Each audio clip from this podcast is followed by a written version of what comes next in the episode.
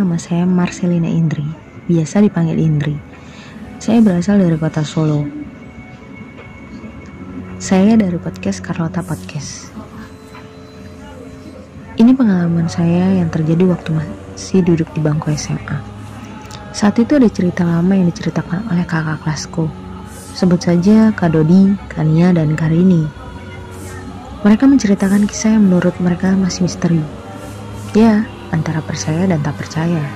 Kami mendengar cerita itu dari mulut ke mulut, dan tak tahu cerita itu benar apa tidak. Dan dari cerita yang kami dengar, katanya ada kakak tingkat yang meninggal secara misterius di sekolah ini. Ada yang bilang meninggal di toilet, perpustakaan, atau ruang kelas. Begitu informasi dari yang diceritakan kakak kelasku. Di kelasku pun teman-teman sekelas membicarakan hal tersebut. Sampai akhirnya Salah satu teman sekelas mengusulkan untuk mencoba permainan yang menurut aku dan sebagian teman-teman yang lain bukan hal yang bagus. Kenapa harus memainkan itu? Apa kalian tahu resikonya apa? Tanyaku pada Kevin. Dasar penakut kamu Lia. Kamu terlalu banyak nonton film horor, makanya apa-apa yang ada di dalam film kau anggap nyata. Balas Kevin dengan nada yang meremehkan. Teman-teman yang menganggap hal itu seperti mainan begitu mendukung perkataan Kevin. Eh Li, kamu bakal percaya hal kayak gitu bisa manggil setan? Kata Timothy dan menatapku hanya mengangguk kepala nggak yakin. Mana ada hal yang begituan bisa manggil setan? Kan di dunia ini hanya hidup kita manusia aja. Lanjut Timothy. Ya udah, gini aja. Di antara kalian siapa yang mau main permainan ini? Usul ketua kelas kami Randy namanya. Ada tujuh orang yang ingin mengikuti permainan itu. Di antaranya adalah Kevin, Timothy, Nindi, Olen, Poppy, Hengki, dan Rio. Kalian main di luar saja, jangan di sini, tukas Dani. Enak saja, kita main di sinilah. Jangan ganggu kami saat kami sedang bermain, kata Rio ngotot.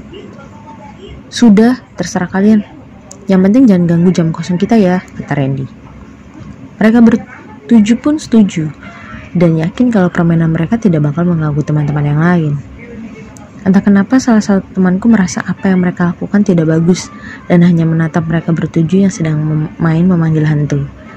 Jadi alat main yang digunakan mereka bertujuh itu sebuah karton yang besar yang sudah dituliskan huruf abjad dan angka 0 sampai 10. Mereka juga menggunakan koin untuk dijadikan mediasi mereka. Mereka bertujuh sangat bersemangat bahwa mereka bisa memainkannya dan mereka mulai memainkan permainan itu. Aku dan temanku yang tadi bilang kalau hal ini bakal nggak bagus, hanya bisa melihat mereka dengan girang memainkan hal tersebut.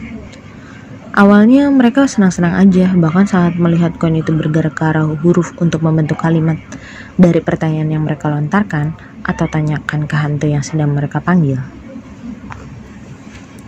Saat sedang seru-serunya, Olen mulai berteriak memarahi mereka. Eh, gak lucu ya jawabannya, kata Olen marah sambil menatap temannya ikut main. Kami sekelas langsung menatap mereka bertujuh yang mulai memasang wajah panik. Woi, ini siapa yang gerakin koinnya? Ngaku kalian gak lucu tau, marah Hengki yang melihat kalimat itu yang bertuliskan mati. Aku gak gerakin ya, koin ini tadi bergerak sendiri, kata Nindi. Kevin udah ya, gak usah bercanda, teriak Poppy saat koin yang mereka bertujuh pegang bergerak mengitari huruf-huruf yang ada di atas kertas karton tersebut. Siapa yang bercanda? Timothy kamu yang gerakin koinnya kan? Balas Kevin dan menuduh Timothy. Mereka pun saling menuduh satu sama lain dan kami yang melihat mereka saling menuduh hanya diam. Bukan, kami bukan diam karena melihat mereka saling menuduh tapi suasana di kelas yang awalnya ramai kini mendadak sepi dan juga hawa ruangan kelas mendadak mencekam. Aku udah gak mau main, ujar Poppy. Pada saat Poppy ingin menarik tangannya dari koin itu, Rio berteriak, Jangan ada yang berani melepaskan tangan kalian dari koin ini, kata Rio. Rio pun akhirnya mengatakan sesuatu pada permainan tersebut. Kami selesai. Kamu boleh pergi. Setelah mengatakan itu, koin itu berputar dengan sangat cepat dan membentuk kalimat masih ingin bermain dengan kalian. Mereka bertujuh saling pandang. Sepertinya kalian benar-benar memanggil setan itu, kataku pelan. Tidak ada yang namanya hantu, Lia. Ayo, dari antara kalian berenam siapa yang gerakin koinnya? Ucap Timothy marah. Ketua kelas panggil guru, suruh Hengki. Kenapa harus memanggil guru sih? Kata Randy si ketua kelas kami. Kalian asal juga kan main-mainnya yang begituan. Sekarang kalian bertujuh yang harus tahu, cari tahu sendiri jalan keluarnya. Kamu kenapa sih Ren? Sewot amat sama kita, seru Olen yang gak terima. Ini semua salah Kevin sama Timothy tahu. Jangan asal nuduh ya Len. Kalian sendiri juga kenapa mau ikut-ikutan main kayak ginian, ujar Kevin. Dan Timothy yang gak mau disalahkan sendiri. Habisnya aku pikir kalian berdua udah rencanain kalau kalian yang gerakin koinnya, kata Poppy. Di awal pertanyaan emang benar kalau kita berdua yang gerakin, tapi sumpah setelah itu kita nggak gerakin, jujur Kevin dan diangguki Timothy. Terus ini gimana dong? Aku takut Vin, kata Poppy dan Indy. Kalau kita lepas, apa yang terjadi? Tanya Hengki. Dia menatap papan mainan itu dan menatap teman-teman sekelasnya yang memasang raut wajah panik. Gak tahu Ki, kita semua masih baru main beginian, jawab Timothy. Sebenarnya tujuan main ini karena iseng atau apa sih? Tanya Olen yang masih menatap koin yang bergerak di atas papan. Kan mau cari tahu tentang si kakak kelas yang meninggal itu kan? Jawab Randy.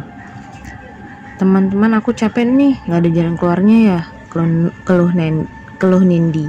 Aku tarik ya tanganku dari koinnya, mudah-mudahan nggak terjadi apa-apa ya. Lanjutnya dan langsung menarik tangannya dari koin tersebut. Kami semua menarik nafas melihat Nindi dengan santai menarik tangannya. Semenit awalnya tidak terjadi apa-apa. Beberapa menit kemudian seolah ada angin besar tiba-tiba muncul di luar di ruangan kelas kami. Spontan kami berteriak ketakutan dan Poppy tiba-tiba mencekik leher Nindi.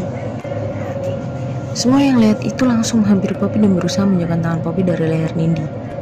Beberapa dari kami termasuk Kevin, Timothy, Hengki, Rio dan Olen berusaha menangani Poppy dan sisanya akan keluar kelas untuk memanggil guru. Setelah Randy akan mencapai pintu, tiba-tiba pintu langsung tertutup rapat dan tidak bisa membukanya. Eh, kenapa nggak bisa dibuka? Kata Randy sambil mencoba mengedor-gedor pintu. Ren, cepet si Poppy udah makin kuat nih, kata Andi. Sebentar nih pintunya tiba-tiba nggak bisa dibuka. Bantu dobrak anak-anak yang cowok. Sebagian bantuin aku, kata Randy masih dengan mengedor pintu kelas. Tiga teman cowokku langsung membantu Randy dan yang lain masih berusaha mencoba menjauhi Poppy dari Nindi. Si Poppy akhirnya melepaskan Nindi dan kami pun bernafas lega karena Nindi baik-baik saja. Tak lama Poppy tertawa dan tawa Poppy sangat menakutkan, hampir seperti tawa Miska atau tanda jelek, membuat kami yang di dalam kelas merinding ketakutan. Ini yang awalnya kami kira pingsan telah bangun dan mulai menyakiti dirinya sendiri. Cindy melihat itu segera meminta Randy untuk segera memanggil guru. Randy dan yang lain dengan cepat mendobrak pintu dan akhirnya mereka bisa keluar. Kami menahan tangan tubuh Poppy dan Cindy agar tidak menyakiti mereka sendiri lagi. Tak lama Randy dan yang lain datang dengan beberapa guru. Guru-guru yang melihat itu dengan segera menyuruh kami untuk membaringkan Poppy dan Randy. Kami langsung menjalankan yang dikatakan guru kami, dan guru-guru yang memiliki kelebihan berusaha untuk membantu Poppy dan Nindi agar bisa kembali. Tak lama dan merasa bahwa keadaan sudah membaik, guru-guru menasihatin kami dan berjanji untuk tidak melakukannya lagi. Itulah sedikit pengalamanku